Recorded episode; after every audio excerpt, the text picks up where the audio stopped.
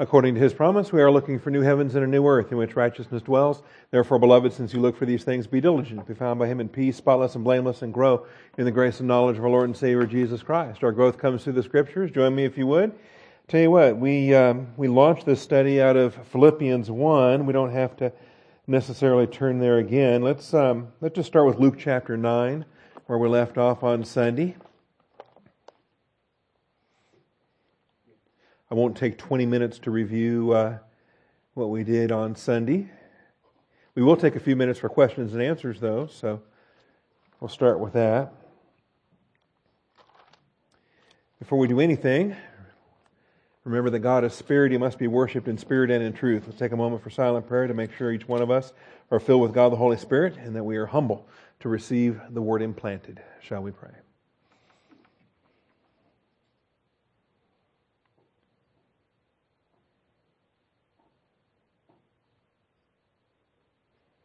Almighty Father, we do thank you for the truth of your word and the blessing we have tonight to assemble together. We call upon your faithfulness, Father, to hedge us about and protect us. Uh, we have had increased uh, attacks and different things. A church was shot up on Sunday, and uh, these are just matters we uh, we don't get freaked out about them, but we do pray about them and we give it to you and call upon your faithfulness. So, Father, uh, we're in your hands for your good pleasure uh, to make your will known, Father. We ask for your blessing on our study that you would open the eyes of our understanding. And we thank you, Father, in Jesus Christ's name. Amen. All right, we have a microphone ready to go, and so uh, we'll take a few questions. I know I didn't get to everybody's last week, and so uh, we want to get to those this week. I still have a pending question, it's like from weeks ago on the kingdom of God, but uh, we'll let that go until the person who asked that question is here. Oh, new material tonight. We'll start right there on the left wing. Uh, the verse is, hold on, Ezekiel 34, 23 and 24. Okay. And it refers to uh, David being the shepherd in the millennium, I believe. Is he going to be resurrected?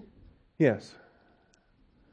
A resurrected historical David, son of Jesse, and he's called a prince, he's Yes. called a servant, and he's called a prince among them.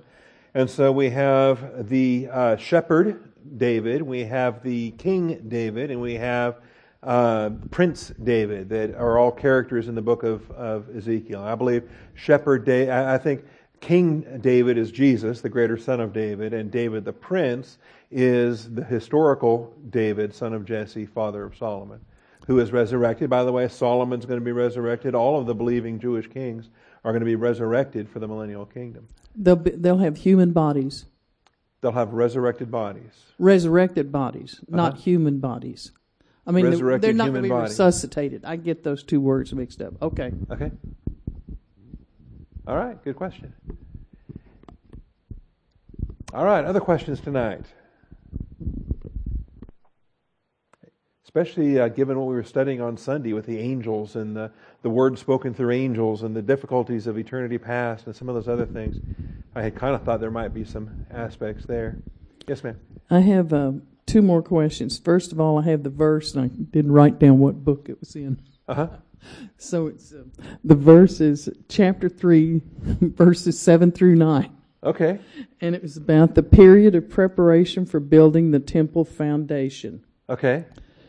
For the work did not begin till the second month of the second year after their arrival, which was uh, May to June of 536 BC. Okay. So, when did the 70 Sabbaths start? Was it from that point when it was completed or when it was started?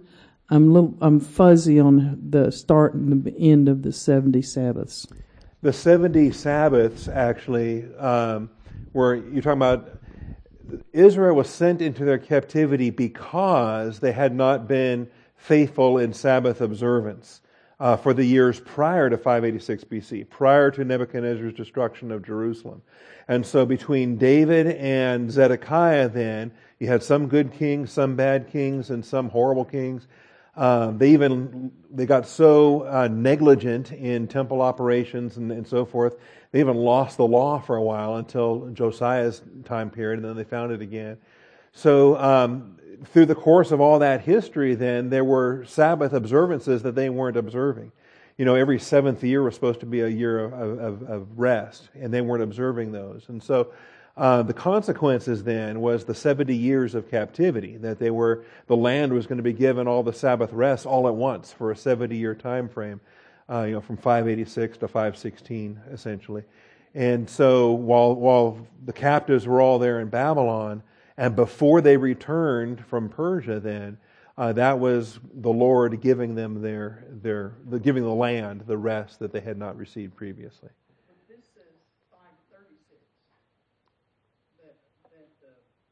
What, what this? second month of the second year after their arrival was May to June 536, and I had thought it was 586, and this. No. No, the, the, the temple was destroyed in 586. Right. But they went into captivity starting in earlier. Is it from that date, or was it from the last? The ah. Well, then. Uh, you, there's a chart that uh, you ought to get in the Bible Knowledge Commentary on the three returns from the captivity, because um, there were three waves of exile in 605 and 597 and 586, and then there were three waves of returning uh, under Zerubbabel, Ezra, and Nehemiah. And so, whichever set of those three you're looking at, you've got a 70 year gap or ballpark of 70 years uh, from the departure to the returning, whichever set you're looking at, whatever set you want to consider to be the official set. And so, because they all work, they're all a minimum of 70 years and some slightly more. So, uh, you can do that. You'll find that in the Bible Knowledge Commentary on, and if you can't, shoot me an email and I'll, I'll uh, tell you exactly where it is. I'm guessing it's Ezra. I'm guessing Ezra 3 7. That's my guess. Yeah. Okay. Yeah, Nehemiah didn't look uh, did not look hopeful, so I tried Ezra next. All right. I forgot when I'm in church, I have to pump up the text size on that. All right. Next question. Yes, sir.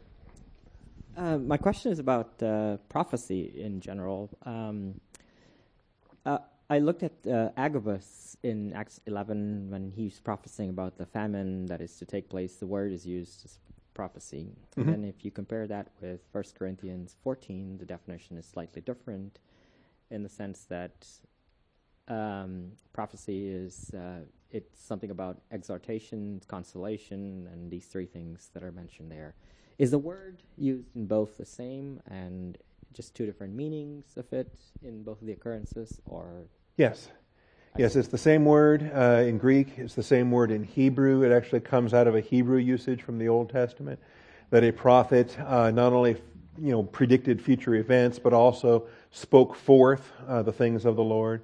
And so, whereas a, a priest really ministered on behalf of the people towards God, the prophet actually referenced God and ministered to the people. And so, um, that's kind of the basic function of a prophet, not only predicting the future, but actually being a thus saith the Lord, you know, and delivering those kind of messages. So Agabus is a great example because he did predict the future with respect to the coming famine, but then he also gave prophecies uh, about uh, Paul in his captivity and told him not to go to Jerusalem or he would be bound and things of that nature. Agabus is a great, uh, a great character. Now, there is a difference between an Old Testament Jewish prophet and a New Testament church prophet because uh, in the Old Testament, the Jewish prophet was kind of the pinnacle. There was nobody over them, uh, not even the king. You know, David had to answer to, to Samuel and to Nathan and other prophets. Any king was subject to a prophet.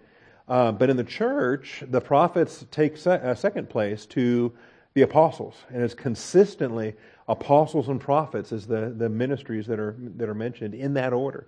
And the prophets become the uh, become the assistants to the apostles in the in the church age. So that's that's a big difference between Old Testament and New Testament. So then, if somebody in the in the church age says, um, "I heard the Lord speak and uh, He prophesied," and he's sort of predicting the future, or at least acting like he's predicting the future, would that be considered wrong? Uh, Today it would be, yes. Anytime after uh, the completion of the canon, it would be because first of all, there's no more there's no more apostles, and so a prophet today could not be serving an apostle. And then the canon is closed, and 1 Corinthians 14 tells us then that prophecy will be done away, that tongues will cease, knowledge will be done away, and that's the that's the cessation of the temporary spiritual gifts there in 1 Corinthians. Okay, Uh, the other question is um, Uh-huh. is this verse in Isaiah 9 about uh, eternal Father, about wonderful counselor, Uh-huh. God, and then there is eternal Father um, when there's reference to Jesus Christ, Uh huh. um, who is not the Father in that. So is it an improper translation there? Or That's a perfect translation. It is. It is a perfect. Tra- Yeah. oh. and it's one that people don't like, but uh, I love it. I think it's great. So, a child will be born to us, a son will be given to us. Right? This is Isaiah 9 6. Are you familiar with this passage? I hope everybody's familiar with this passage. This is, this is so beautiful because there's two things happening. Obviously, a, a child is born, that's the baby in the manger, but then also a son is given because this God the Son preceded, you know, the universe and a son is given as well as a child being born and the government will rest on his shoulders. And by the way he did not take that authority in his first advent. That's still waiting second advent. He did not he disclaimed the authority that some of his disciples were trying to push on him um, his name will be called wonderful counselor. Some people put a comma in there in which case they end up with a fifth name. Um, i prefer not to have a comma in there. I don't think the hebrew supports that. Um, although it's there's not such a thing as Hebrew punctuation really at that point. But anyway, I think wonderful counselor is a better rendition than mighty God, eternal Father, Prince of Peace. And that's because each of these four titles has a noun with a modifier, you know, an adjective that defines it. So in this case, the counselor is wonderful, the God is mighty, the Father is eternal, and uh, the Prince is, is peace. So, um, and, and that preaches well until you get to the eternal Father part, right? Because then we just kind of stumble and trip, and, and, and Christians have through the centuries now. Uh, what do we do with Jesus Christ as the eternal Father? Because he's not the Father, he's the Son. All right? And that bothers a lot of people, okay? And still to this day, Jesus is, is our brother. We're the bride of Christ. There's no fatherhood yet in the church age, there's no father role yet for Jesus Christ. And yet this prophecy clearly says there will be. And it goes on to say there will be no end to the increase of his government or of peace on the throne of David and over his kingdom. And so the kingdom of God, which was another one of our questions, the kingdom of heaven, the kingdom of God, is going to be exercised on this earth via the throne of David, via the Jewish kingdom, the theocracy, the human theocracy that we have uh, in the, the Jewish nation. Now, as far as eternal father is concerned, when does Jesus become a father? Okay, and that's that's uh, well, when does any man become a father? You know, uh, don't you? I recommend that that you first get a bride. Okay, that's biblical and it's also uh, correct in the plan of God. And so, presently, the father is preparing a bride for his son, and that's what the church age is all about. And then, once the bride is complete, then comes the wedding and the wedding supper. And again, we we prefer the wedding precedes the childbirth and uh, the process there. Okay, and this is all in Scripture using this uh, the, the, metaphor to to teach these principles. And so. Um, he's married to his bride. We have the wedding supper, and then fatherhood. Okay, and this is a fulfillment of this prophecy. It's a fulfillment of this promise. Jesus has to have a father function, right? And so I like to to bring in some other passages as well, including John five nineteen. Uh, the Son can do nothing of himself unless it is something he sees the Father doing. Whatever the Father does, these things the Son also does in like manner. For the Father loves the Son and shows him all things that he himself is doing. And the Father will show him greater works than these so that you may marvel. And so I, I, look at that and I view the all things. The Father, if the Father truly shows the Son all things, that must include how to be a father. All right. If the Father doesn't show the Son how to do the role of God the Father, then the Father is not showing the Son all things. Does that make sense? And so, um, this is a part of what Jesus is preparing to do, what he will do after the millennium, what he will do in the fullness of times, is he will serve as the everlasting Father. So, as part of the demonstrations, part of learning the all things, uh, he's not going to be a father until he has a bride, and that's what the rapture is about, and what the millennial kingdom is in the wedding supper. And then following the millennium comes the, the fullness of time in the new heavens and on the new earth. I think in Revelation 21, then, we have the statement, uh, I saw a new heaven and a new earth, for the first heaven and first earth passed away. There was no longer any sea. And I saw the holy city, New Jerusalem, coming down out of heaven from God, made ready as a bride adorned for her husband. And that's deliberately using that kind of language to connect it with us, to connect it with the church as our residence here um, in, uh, in this new uh, heavens and new earth. And you'll notice um, this is when he wipes away every tear. There's no longer mourning, crying, or pain. There's no longer any death. The first things have passed away. When you get to verse 7, he who overcomes will inherit these. And by the way, this is Jesus Christ speaking. We ought to have words of Christ in red here, right? He said to me, It is finished. I am the Alpha and the Omega, the beginning and the end. I will give to the one who thirsts from the spring of the water of life without cost. He who overcomes will inherit these things. I will be his God, and he will be my son. Right there in Revelation 21 7, we have Jesus Christ promising the father role towards these children in the new heavens and on the new earth. See? And so understand that. Today, when somebody gets saved today, if you lead somebody to Christ tonight, they're going to become a child of God the Father. They're going to be your brother. They're going to be your sister. We're all children of God the Father today in the church age because we're brethren with Christ. But in the fullness of time, for a thousand generations on the new earth, those people, those saints, the, the fullness of time saints, uh, are not going to be sons of the Father as you and I are. They're going to be sons of Christ, as Jesus Christ will finally step into that role. And he's going to assume all of the Father's functions for those thousand generations. So that's a that's kind of a fun thing to think about. And thank you for asking that because I'm preparing a paper now. I'm going to speak on that in uh, next March at the Chafer uh, Seminary Conference. So I'm looking forward to that as well. Yes, ma'am. A follow up to that. Uh-huh. So we are going to be both the bride of Christ and the Son. No, no, no, not us. These are these are the the thousand generations after the millennium that become sons of Christ. You and I are sons and daughters of God the Father. Verse seven it refers to the the after the millennium. Yes. Okay. Thank This you. is Revelation 21 after the millennium. This is in the new heavens and on the new earth. That's right. Excellent. Okay, we have another question over here and a question in the back row. This is good. We've been overdue for this. Let's go to Kathy and then Mary Ellen after that. How about that? Okay, there will be Gentiles who will be believers and Jews who will be believers in that thousand generations. Yes. Will the Gentiles also be considered sons of Christ? Yes, they will. Okay. Gentiles and Jews will both be sons of Christ in the in the fullness of time. I didn't quite understand what you had said Uh-huh. about us being um, the bride of Christ and and God, uh, Jesus being our Father. Would you explain that again? Yeah, yeah, yeah. Because About you and I Sure. times? No, no, yeah. This is because you and I right now we're saved in the church age. Okay, and um, we are saved. Let me get my picture up here.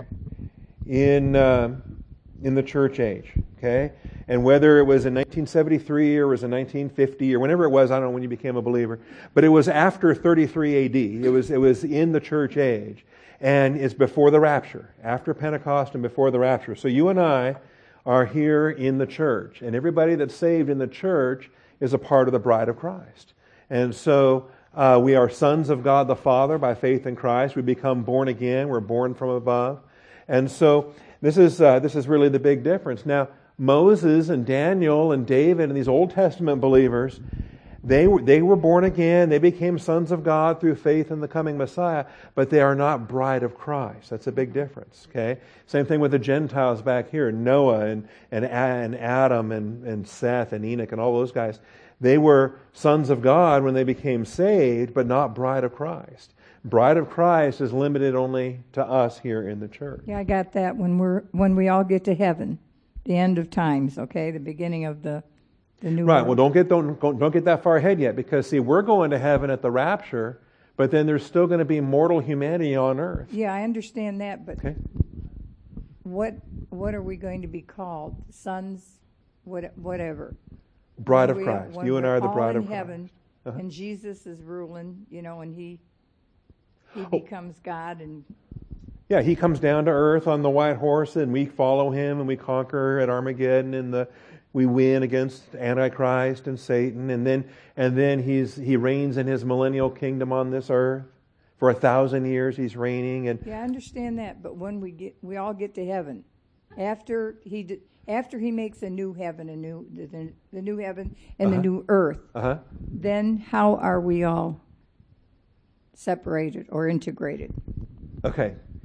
So at the end of the millennium, then, we have the present heavens and earth are destroyed, right? Right. Fire just destroys the entire universe. And there's no more matter. In fact, in Revelation 20, it says that heaven and earth, from his presence, heaven and earth fled away. I'm so glad we're getting into this tonight. That uh, heaven and earth flee away. I saw a great white throne and him who sat upon it, from whose presence earth and heaven fled away. No place was found for them. And then I saw the dead, the great and the small, standing before the throne. Okay? Standing when there's no universe to stand in. Okay? But they're standing before his throne. And uh, this is when Satan and all the fallen angels and all the unbelievers are cast in the lake of fire forever because they're not found in the book of life. Okay? And that's how that's how chapter 20 ends. If anyone's name was not found written in the book of life, he will be thrown into the lake of fire. Then we have the new heavens and the new earth. Okay, I saw new heavens and a new earth. For the first heaven and first earth passed away, there was no longer any sea. Now, this is what you're asking about, right? So, we now have new heavens and we have a new earth. Okay, and where is everybody going at that point? That's a marvelous question. Okay, because see, we have we have who all's going to be there? We're going to have um, all the Gentiles going to be resurrected and they're going to be there. Job knew that he was going to be there. He said, I know that my Redeemer lives, and at the end I will live, I will stand upon this earth. So Job had that promise of resurrection. All the Gentiles, uh, believing Gentiles, going to be resurrected. The believing Jews are going to be resurrected. David, we talked about, David is going to be resurrected. Moses, Daniel, Noah, all those guys. And, of course, bride of Christ. We get our resurrection bodies at the rapture. So now here's the thing with all of us in our resurrection bodies, we are glorified and we are non procreative. We are not having babies. We are not being married. We are in our eternal glorified bodies in the resurrection body. Okay? But now here's the, here's the key. Because you got a bunch of guys, some, some mortal humans here, that are still alive at the end of the millennium. They're still in their mortal bodies. They're still humanly mortal procreative bodies. All right? What happens to them when they're ushered into the new heavens and the new earth? And that's the, uh, the biggest issue that I think people struggle with is the fact that they are not glorified, they are not uh, resurrected. All right? They will, their generation zero. They're going to start having babies on the new earth. They're going to put forth generation number one. The, the survivors of the millennium. The survivors of the millennium. Those that are still alive at the end of the millennium.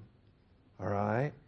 They get to procreate on the new earth and produce generation number one. So, how does that happen then? Right? Because there's no more sin. There's no more death. The first things have passed away. And so they don't get resurrected, they don't get glorified, they're not given resurrected bodies, but what they are given is a complete removal of sin out of their flesh. They get restored. You think about it as Adam and Eve and their sinless bodies, right? They get brought back into a Garden of Eden type of, of uh, innocence, into a Garden of Eden sinlessness, but procreating, mortal which is why they need the tree of life on the new earth, which is why they need the leaves of the tree of life for the health of the nations. And so uh, this is this is a this is a deep study, and that's why I'm hoping to. That's why I'll be speaking on this in in, in the conference next March, because um, these guys that are alive here at the end of the millennium, they they're the ones that cross over into the new earth and start procreating generation number one out of the thousand generations that will that will fill that new earth. Did that kind of blow your mind? The new earth you're talking about, which we think as heaven when we die and get to heaven. No. The end of time. Uh huh. You're talking about the very end of time. No, all of this precedes the very end oh, of time. yeah, I understand all that. I'm saying, Okay. I, I guess I'm not clear. How are we categorized when all of us get to heaven with God? Okay, Uh huh. everybody. You know, Satan's gone, the world's over. I mean, everything's done with, and we're in heaven for eternity. How Okay. are we categorized then? As children of God? Brothers and sisters? Bride of Christ. What? Bride of We are all going to be the bride of Christ. You will be, I will be, everybody in this room will be, because we're church age believers. But not, but that's that's our role. We are the eternal bride of Christ. That makes sense?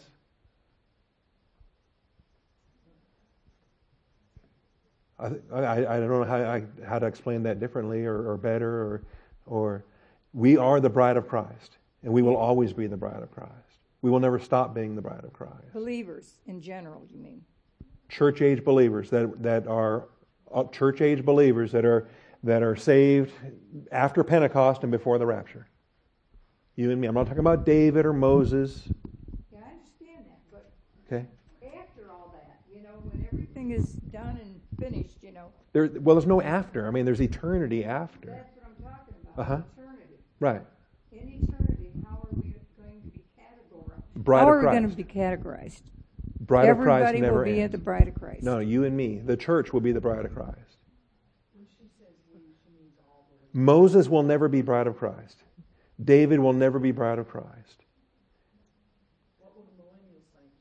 Millennial saints will be millennial saints. Sons of God, they're all sons of God when you get saved. Am I not understanding the question? Is this. I just feel like I'm.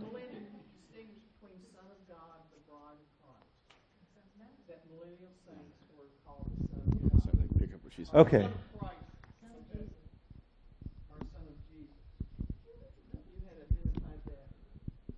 Can I say something? Yeah, please. Okay. Okay. Okay. You did actually say it. Um, believers uh, in the new heavens and new earth are are not. They are sons of God. Of of they are considered sons of Jesus Christ. Yes, Sons uh-huh. and daughters of Jesus Christ. Correct.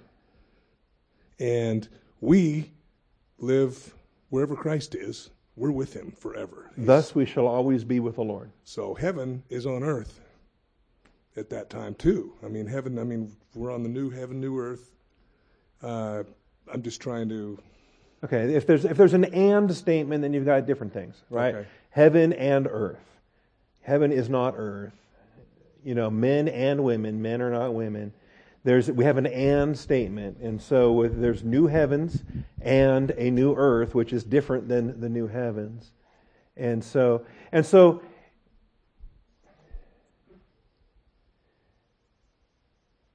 I- guess I'm just not understanding the question. Omega. Okay. She's talking about Omega. Uh-huh. And I've had this question me and Dan talked about for a long time too because I was kind of confused. When we are in Omega, what it's got to be so different than the new heavens and new earth because it is. Jesus hands it all back to the Father, right? Am I correct in that at Omega? 1 The- Corinthians fifteen twenty four says that he delivers the kingdom Yeah. to the Father that God may be all in all. And but then- that doesn't end the new heavens. It does not end the new earth. Okay. The new heavens and the new earth are eternal. Okay, that's maybe I don't know. I don't want to speak for you, but that might be what she's asking. Is what do we ha- what do we have in Omega for all eternity? And you're saying it doesn't end. It never ends. The new heavens, and new earth stay, and Right. what we are labeled as stays. right. Okay. All right, we got a front row question or comment or complaint or I think part of the confusion may be that a lot of Christians think that when we die we go to heaven. Well, we do, but heaven's not where we're going to spend eternity. We're going to Christ's kingdom is going to be on earth for eternity, right?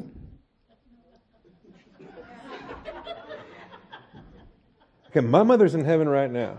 Yeah, but is she and going I'm going into heaven Yeah, tonight but also. hopefully. but when Christ comes back, we come back with him, right? Yes, we do. To this earth, yes, which doesn't last forever. This earth will be destroyed. right. Right. But then Christ will be in the new earth, and then right? the new heavens and the new earth, correct. And the heavenly Jerusalem. His throne will actually be in the heavenly Jerusalem Okay. on, the new, on the new earth. Right? okay, so Or above. and that's where we'll be too. Thus we shall always be with the Lord, yes. Okay. Uh-huh. Okay. All right. Let's go over here then. This is good. I'm glad we're doing this tonight. Let's just let's give uh, Georgiana our next question. Okay, one, one one at a time, please. I can't hear. Um, okay, so I'm just trying to straighten this out myself.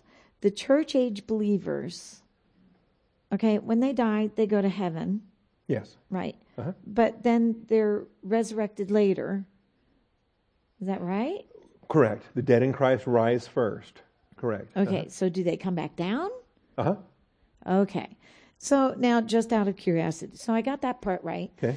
The the two sections before the church, Uh-huh. like where Moses and David and everybody, Right. what happens to them? You know, when Lazarus died, he didn't go to heaven, did he? He went to Abraham's bosom. Okay? Across the great Okay. gulf, the, the rich man went to torments, Lazarus went to Abraham's bosom. Okay? See, we get so trapped into thinking, I want to go to heaven when I die. That is, that is, that's us today, but that's not always been the case. Okay? Uh, Lazarus went to Abraham's bosom. David, uh, he said he was buried and he went to rest with his fathers. And Abraham was in Abraham's bosom. Okay? Um, it's only after the resurrection of Christ, when he was ascended and seated at the Father's right hand, only then does paradise get translated to heaven, and only then do the dead in Christ get to go to heaven, because we're a heavenly people. We're a heavenly people. And and Old Testament saints, they um, Job Job wasn't dreaming about heaven. Job said, "I know that my Redeemer lives, and at the last I will take my stand upon the earth, and I will see him, him whom my eyes will see, and not another." And so, Old Testament saints have a future to look forward to on the new earth. All right, not necessarily in heaven. I, I'm guessing they can visit and vacation, but they're not going to be residents of heaven. You and I have a heavenly citizenship. Okay, so let me get it right. So they are in heaven now, Yes. right? Yes. Okay. Now, pan out a little bit. Then there's one other confusion I have all the way out. Eternity past. Uh huh. Explain that to me. That's before time. That's before anything. Just That's, before time. God Yes. existed then. all there is is Father, Son, and Holy Spirit. Correct. Okay. yep. All right. Let's go to the back row then. Let's give Jim a question in the back row. When we get the new heaven and new earth, okay, God will be up in heaven. Jesus will be down here in the new earth, right? Uh huh. He, God will not be down here, but Jesus will be down here. Is that right? In terms of Father, Son, and Holy Spirit, God is omnipresent. God is everywhere. But the the the monopresent body of Jesus Christ, resurrected body of glory of Jesus Christ, will be on the new earth. Yes. But then the God Himself will be up in heaven, God the Father. the Father. Yeah. Yes. Okay. And God the Holy Spirit. In heaven as well as everywhere else in their omnipresence. All right, Kathy. I'm going to tell Chris he picked a good night not to be here. We'll keep, uh, keep Lewis huffing and puffing. All right. No, this is great, though. I, we, we're overdue for this, and I want to make sure we're clear on this. Okay, come the new heavens and the new earth. Uh huh.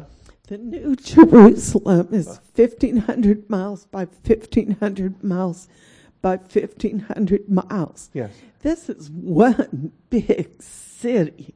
Yes. But then below the new, beneath the new Jerusalem is the new earth. And interestingly enough, the Bible does not give us the dimensions, but it says that David will have an eternal kingdom. And I, my understanding or misunderstanding is during the um, Alpha to come will be up there down here on the new earth, which will be much nicer than this one. Um, you've got, we will still have Israel occupying all the area that God promised. So that'll be reconstructed. There'll be rivers and there will still be nations on the new earth, which translates into a huge administrative government. Yes, there will be nations on the new earth. The Jewish nation and all the Gentile nations on the new earth. The difference is in the millennium, each of those Gentile nations will have kings that will have to come and worship Jesus Christ. In the new earth, Jesus will be their king. He'll be the king of every nation on this on the new earth. And so that's a big difference. There'll be no rebellion, no sin, no death on the new earth. And so that's a big difference. The new earth does not have a sea. Presently, the boundaries of, of, of Israel include the western sea. Well, if there's no more sea, what happened to your boundary? What's the new boundary of, of the nation of Israel going to be like on the new earth? We don't know. It doesn't, the Bible doesn't say. The, uh, you're right about the dimensions on that city. And um, in fact, I, I found a picture on this just the other day that I can share. Or maybe I can't. Yes, I can. Maybe I can't. Yes, I can. See, I outsmarted myself. All right. That is to scale. That is uh, 1,500 miles by 1,500 miles. Also by 1,500 miles high, by the way, either as a cube or a pyramid or uh, a sphere in orbit. Uh, but that's, that's a large city, okay? You know, compared to the dimensions of the United States today on this earth, okay? So that's, uh, that's a pretty whopping city for the bride of Christ. And that's uh, what we have to look forward to on the new earth. I kind of suspect there's going to be some kind of way for God to water the earth too. If there's no rain, if there's no. Oh. And by the way, the presence of Jesus Christ provides the light. They'll no longer need the light of the sun or the moon because this city will be the light source for the, the mortals down below and the thousand generations that are walking the earth down below. That's right. So, anyway, this has all been good, and I appreciate this. Any other questions, Luke? We got to make sure we're clear on all these things. So, That's more surface area than the Bible Belt currently is. yes, it'll be a brand new Bible belt. That's right. Uh, a question from Psalm 83. Psalm 83. Okay. Um, not real sure. Is this uh, referring to uh, contemporary events or prophetic or both? Can you walk us through it? Yeah, I believe it's uh, it's contemporary in the experience of uh, Asaph and the experience of the Old Testament, but then also prophetic with respect to uh, the anticipated experience for uh, for Jesus Christ and His millennial kingdom. I think um, Psalm 83, Psalm 82, Psalm 89. A lot of these that are that are um, especially the Davidic psalms. This one's not Davidic, but uh, many of these that reflect the experiences they were going through in their lifetime, but also prophetically look forward. So, uh, was there a particular verse or uh, the whole thing? Uh, I guess it looks specifically at uh, two through nine when it lists the different nations. Yeah, and and so you know this is the experience of of Asaph and his generation, but also in the sense of what I think uh, Bill Salus wrote in his book on Israelistine is looking forward prophetically to an attack on the Jewish people prior to the Gog Magog attack of Ezekiel 38. And so when it talks about shrewd plans, those that hate the Jewish people, they conspire against uh, your treasured ones. Uh, they want to wipe them out as a nation. So it's an attempt to exterminate the Jewish people. Good luck with that. You know, everyone that's tried, God destroys them. And uh, then when it talks about these nations, the tents of Edom, the Ishmaelites, Moab, and the Hagrites, uh, to give those modern labels, it would be it would be the Muslims today. It would be the Palestinians. It would be uh, Lebanon. It would be kind of a near circle around Israel today. And specifically, all these nations are the ones that are missing in Ezekiel 38. So when the Gog Magog attack comes, it either passes through these regions or these regions aren't there anymore. uh, that these regions are, are now Jewish territory by the time you get to uh, Ezekiel 38. Does that make sense? And, and that's, that's the Bill Salus approach. And it's not being really embraced. In fact, when I talked to Robbie Dean about it, he was very dismissive when I talked to Tommy Ice about it. In fact, Tommy engaged in a, in a YouTube debate, you can find it, uh, with Bill Salus and Tommy took a, an opposing view to Salus's conclusions. And I was saddened because Tommy's usually a better debater than that. I thought I thought Tommy, um, I thought he had some some flaws in his logic, and I was disappointed in in how he was defending his position. Okay. All righty. This is outstanding. I'm going to keep you guys here till midnight. You know that, right? This is. Uh... So the, the blessings of, of, of eschatology, when we're studying the things to come, I, I, I love the fact that the things that haven't happened yet are history, same as the things that already have happened. Okay, it's just we're, we're the time creatures, right? We're the ones that kind of think back to the past and Julius Caesar and Alexander the Great and all that, and George Washington. That's all history to us because it's past. And then you know, we can name all the presidents from Washington to Trump, but we can't tell you who the next president is going to be, but God can. Because everything that for us is future is also history in God's sovereign plan. And so everything from the Alpha moment to the Omega moment is all already recorded in the divine decrees, and God has us all planned out. And so, uh, in fact, I'm reading a book now, George Soltau, who wrote Past, Present, Future, and the fact that it's Scripture that uh, is is already fulfilled, scripture that's being fulfilled, and scripture that's not yet being fulfilled, but it will be because everything is going to be fulfilled as God said that it would be. And so it's a it's a neat approach to how he he deals with that. And so, you know, it's it's I think it's useful for us to think about the resurrection because this life is not all there is. This life is so short.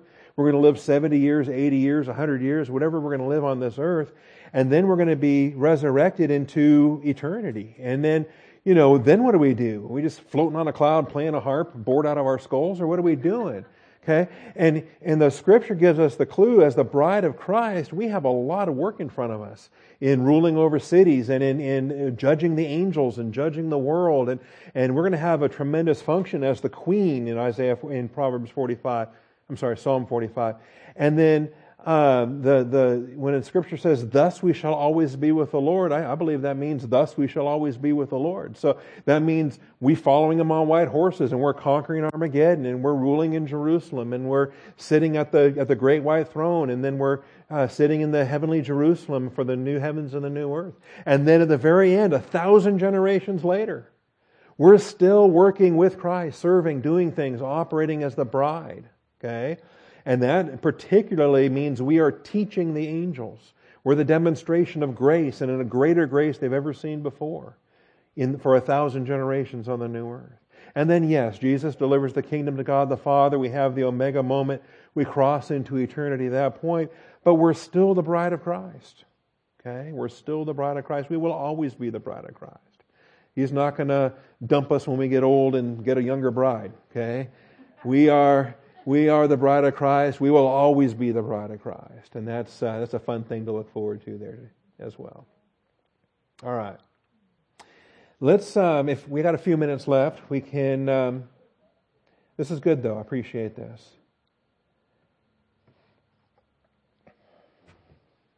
Giving me some uh, areas I need to fine tune before I stand in front of 200 pastors in Houston and try to present some of these things. All right. We are talking about our callings, and we've had three developments. The first of which is under point A, principles of ministry calling, and we gave you five of those. Won't repeat those, you've heard them several times. And then our second development, illustrations of ministry calling, and we've gone through five of these Moses, Joshua, Timothy, David, Jesus, the apostles all of these illustrations of ministry calling. Um, didn't really read all the Galatians material there, but I think we're, we're fine on this. We then moved on to our third development, the dangers and warnings of ministry calling. And these are important to know, but they shouldn't scare you away. All right? They shouldn't get you to, to just be so apprehensive that, that you want no part of it. Okay? And that's, uh, I don't want to go through these warnings. I want to go through them appropriately so that you're admonished and so that you're, you have an, a, a, an appropriate fear of the Lord, an appropriate reverence, because it's an awesome responsibility to be in the ministry. You, I mean, seriously? He doesn't need us, but He uses us as His tools. That's an awesome responsibility. And, and so I want, I want us to, to heed these warnings with, with a, an appropriate level of, of reverence before God, but I don't want us to be so intimidated that we just run for the hills. okay? I don't want us to be, you know, uh, you're watching a, a, a, pharmacy commercial and they, they talk about this drug and it seems great until the end when the lawyers start giving you all the side effects and all the terrible things about those drugs, and then you go, yikes, no thank you, go away, I, I never want to take those. Okay, you know what I'm talking about? And so they, they give you that list of things to be warned about, and, and you just run. Say, I don't want any part of that. Okay? Well, that's not my purpose tonight or in this development. I want us to, to be appropriately fearful, but not terrified. And that's, uh, that's the aspect there. And so we talk about discrediting the ministry in 2 Corinthians 6 3. Don't discredit the ministry because you know that you can. You know that you you uh, anybody can, you know, and and you end up like Jimmy Swaggart, or you, you end up a punchline for for 50 years, right? They're still talking about him and, and his moral failures, as if you know he's the only pastor that's ever sinned. Sadly, though, uh, he sinned very spectacularly in in a way that the the media would would promote, and uh, and with all the the the you know salacious details and things. But in 2 Corinthians 6, it says, giving no cause for offense in anything. And this is what we're supposed to do. Uh, it says in verse 1, we urge you not to receive the grace of God in vain. Not to receive the grace of God in vain. The grace that saved you, the grace that called you, the grace that gave you a gift, the grace that opened a door for ministry, don't throw that all away. And so it says, giving no cause for offense in anything, so that the ministry will not be discredited, but in everything, commending ourselves as servants of God. And see, this is what it is. Now, I cannot throw away my spiritual gift. I will be a pastor teacher forever because that's my spiritual gift. However, I can blow it and throw away my ministry. I can discredit my ministry. Do you understand the difference? And so, with a discredited ministry, okay, and we have that in the two pastors ago in the history of Austin Bible Church. This flock endured that. All right? And it's not to gossip, it's just to, to demonstrate. And this is a flock that's gone through that. And it's devastating. Absolutely devastating. And so, uh, you know, you blow up two marriages and you kill, you know, a bunch of kids go through turmoil and all kinds of horrible things that happen. And then a congregation just goes through it, okay? And um, the aspects there. And so what happens? The man is still a pastor. He still has his spiritual gift, but he's lost his pulpit. He's lost his ministry. He's lost the respect of his deacons and his, uh, his flock and, and the believers that, you know, used to learn from him can't learn from him anymore. It's just, it's a horrible thing. Um, you know, you try to, I don't, but you know, you, you, go to the deacons and you try to convince them that this is all in the will of God, and they say, no, it's not. okay? This is sin, and this is wrong, and, and you're not our pastor anymore. And, and that happens. Okay?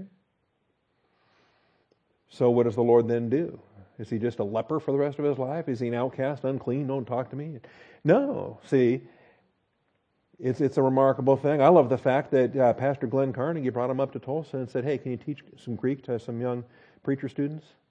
You know, just find, uh, find a way to serve, be useful, be, continue to, you know, recover, continue to grow. Hey, spend a couple years just sitting in a pew and listening to another pastor. And, uh, and, and then, yeah, yeah, you can teach a Greek class, teach a Hebrew class, help us out with the seminary and different things there. It's a marvelous thing. All right? In any event.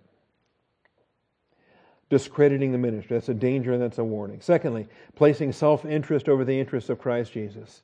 That's a big snare, and that will be a disqualifier. And uh, Timothy is a great example of someone that did not do that. Always put the interest of the flock first, the interest of Christ Jesus first. Uh, entering the ministry hastily. That's a danger. 1 Timothy 5.22. Do not lay hands on a man too hastily. You will end up sharing that guilt. There will be consequences. That man's going to be hurt. His family's going to be hurt. His flock's going to be hurt. And who pushed him too soon? Who pushed him too fast? Okay? Entering into ministry haste. That's a danger and that's a warning. So, too, is uh, dragging your feet and not going in fast enough. okay? So, both sides, right? Too soon or too late making all the excuses. Well, I'll go with you, but first I got to go bury my father. Or first, you know, I, I bought a piece of land. I got to inspect this land. Or, you know, first I just want to go say goodbye to my friends. And you got all these excuses and reasons why, you know, I want to serve you, Lord. It's just, you know, tomorrow. And, and when does tomorrow come? Okay? Because tomorrow's tomorrow. Well, and then there's the, the thoughts and the regrets of returning. Um, danger there in, uh, in that, putting your hand to the plow and looking back not uh, worthy of the kingdom of heaven, it says. So that's a warning sign. And that's if, if that's uh, something you think is going to be um, uh, a hazard, then just know about it going going forward. Okay, it's uh, when when Billy Sunday became an evangelist, uh, all his buddies thought he was out of his mind. Okay, Billy Sunday was one of the top uh, baseball players of his day. We're talking the early 1900s, probably the fastest man ever to play baseball. And uh, if they'd had clocks back then and radar, they could have could have gauged his speed in that. But um, and he had a sixteen thousand dollar a year contract with uh, the Chicago White Stockings or some some group, and and the um, and he walked away from all that money because he got saved and he got called into ministry, and he started he became uh, he became uh, an evangelist and and uh, created this thing with tent revivals on the Sawdust Trail and all kinds of gimmicks and stuff that he did, but it was it was fruitful, and and he, people were getting saved, and he was a famous baseball player that walked away from all that money. You think that's ever a, a temptation? Do you think it ever crosses your mind when you're when you're struggling and you think, "Wow, you know, what did I what did I leave behind? You know, what did I make a smart choice?" And you have those moments, okay? You got to be just be aware of those, and don't let those trip you up. And don't think, don't be like Peter and say, "Well, okay, fine, I'm going fishing." You know, because Jesus was dead and disappeared, and he appeared a couple times, and then he disappeared again, and then, well, okay, let's just go fishing. You know, what are we going to do? So there's the regrets and the thoughts of returning. I've never had those regrets in the military, in the uh, ministry. Okay, I had a night or two in boot camp where I was wondering. I had a night or two, and I'm laying in the barracks in boot camp, thinking, "Wow, you know, I'm in this big barracks. I'm in a room with 50 men, and everybody's all gross and smelly, and and oh, just I'm, what am I doing here? You know, thinking back to the restaurant, there were 17 waitresses and me. Yeah, the only waiter, the head waiter. Made my own name tag. And so, yeah, then, you know, later you think back, did I make the right choice? What am I doing here? What did I throw away? What am I leaving? Okay? Can't do that in the ministry. Absolutely can't do that in the ministry. Because God has called you. Consider your calling. And uh, if you put your hand to the plow, don't look back, don't go back. You know, what happened to Lot's wife when she looked back? Okay? Another warning hypocritical disqualification. Hypocritical disqualification. 1 Corinthians 9, verses 25 through 27. Hypocritical disqualification.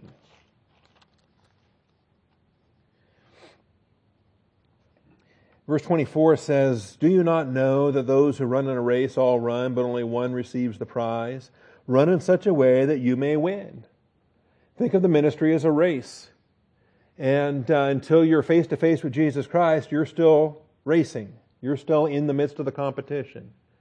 Don't, uh, you know, you see these pictures of racers that thought they had it in the bag, so they start to ease up a little bit, and then they trip, and then, you know, they get passed by five other racers, and they end up coming in last when they thought they were going to come in first. Okay?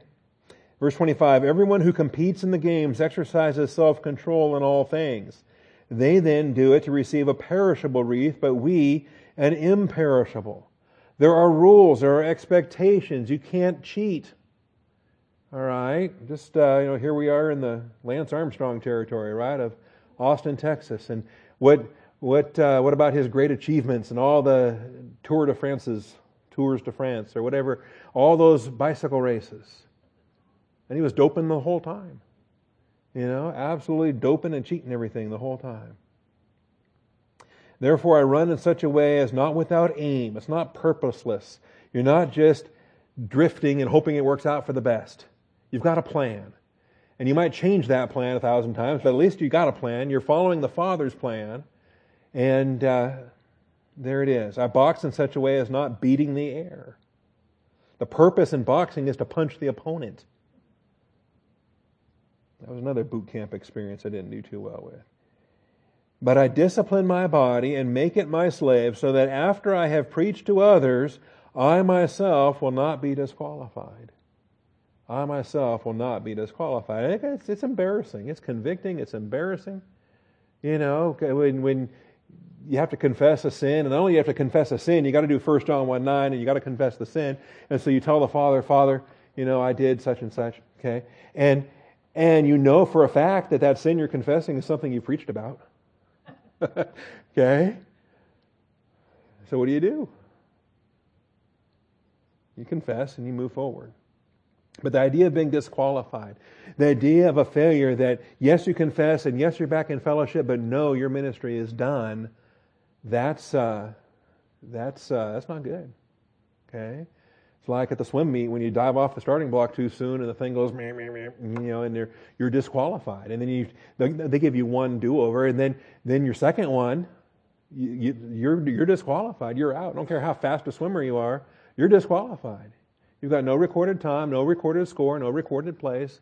It's just a DQ on the timesheet, and you're done. And we don't want to do that, that hypocritical disqualification. It's a danger that the scriptures warn us about. How about loving this present age? I think that one goes tandem with number four. Maybe not always, but a lot of times. Loving this present age. And this is Demas, of course. 2 Timothy 4.10. And what's the most unusual thing about Demas is the Bible normally keeps a lot of these guys anonymous, right? We don't know who the man of incest was from Corinth. And, and we don't know a lot of other failures, a lot of other. But, but this one we do know Demas. We know him by name. Okay? And I expect every Demas we meet in heaven, we're going to be asking, Were you that Demas? You know? You know? And uh, probably a lot of them are going to have nicknames like Demas, not that one. Okay? Like Judas, not Iscariot, right? I'm Judas, the other Judas, the not Iscariot Judas. I think a lot of these Demases in heaven are probably going to have something similar. But, but here's Demas.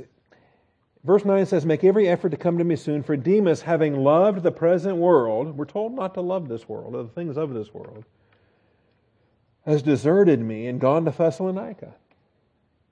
And we don't know. I mean, it wasn't didn't have a reputation as a big party town. It wasn't Corinth by any stretch. But whatever attraction there was, if probably a girl or something, who knows? There was something in Thessalonica that had Demas's attention. And loving this world, that's where he went. And he lost his ministry in that regard. Crescens has gone to Galatia, Titus to Dalmatia. We, we presume that those, those other two went for right reasons, for legitimate reasons. But even when they leave for right reasons, the, the fact is they're still gone. Okay? If you leave a church for the right reasons, that's great, but you're still gone. You leave for the wrong reasons, that's terrible. But even when you're leaving for the right reasons, you know, I can't I can't use B3 in the pulpit. okay? Well, there it is. So what do we do? No, use other people in the pulpit. Move forward. Okay? We got Lewis, we got Bill, we got other people. All right. Only Luke is with me. Pick up Mark, and bring him with you, for he is useful to me for service. Aha! We've lost some, so let's go get somebody new. Hey, how about Mark? You know, we got a past where Mark was kind of a, a traitor, but you know what? Things have changed. He's useful these days. Bring him back. Get him back on board. It's a positive step. I'm glad we have that verse and not just the, the ugliness that we read about in uh, the book of Acts, Acts 15. Okay? All right. But loving this present age, if you love this present age and that causes you to leave the ministry, and then not finishing the course, um, and this is too many verses to read tonight, but Paul kept hammering again and again, I have finished the course. I have fought the good fight. Okay? And then he kept urging Timothy, you do the same thing. You finish your course. You fight your good fight. So we'll deal with that, not finishing the course. You know, do you do you rest on your laurels? Do you get all excited about whatever? You know, do you brag about what you've done? I've done all these things for you, Lord. I'm so great. You know, no. You forget what lies behind. You consider that you haven't done a thing yet, and you uh, you you preach your next message as if it's your first. Okay, forgetting what lies behind and reaching forward to what lies ahead. You don't assume that you've laid hold of that for which also you were laid hold of by Christ Jesus. How sad is that? We get content and we think, yeah, you know, wow, 5,000 sermons, that must be a lot. Well, no, I prepared 20,000 for you before the foundation of the world. You're not even a fourth of the way through, or whatever the case may be. So we'll pick up on this Sunday morning, Lord willing, and rapture pending. Father, I thank you for tonight, and I thank you for all, all these questions. I pray that we would have more questions and more answers and understand the questions to, so we can give accurate answers. And, and Father, help us to understand uh, what we have to look forward to, both in time and in eternity. And Father, uh, help us to rightly divide the word of truth and appreciate all the more the blessings and thrill that it is to be the bride of Christ. There has never been anything like it. There will never again be anything like it. The bride of Christ is so unique. So I thank you for it, Father. We are baptized into union with Jesus Christ. We are made one with the heir of all things. So, Father, uh, just thank you for being so awesome. I thank you and I praise you, Father, in Jesus Christ's name. Amen.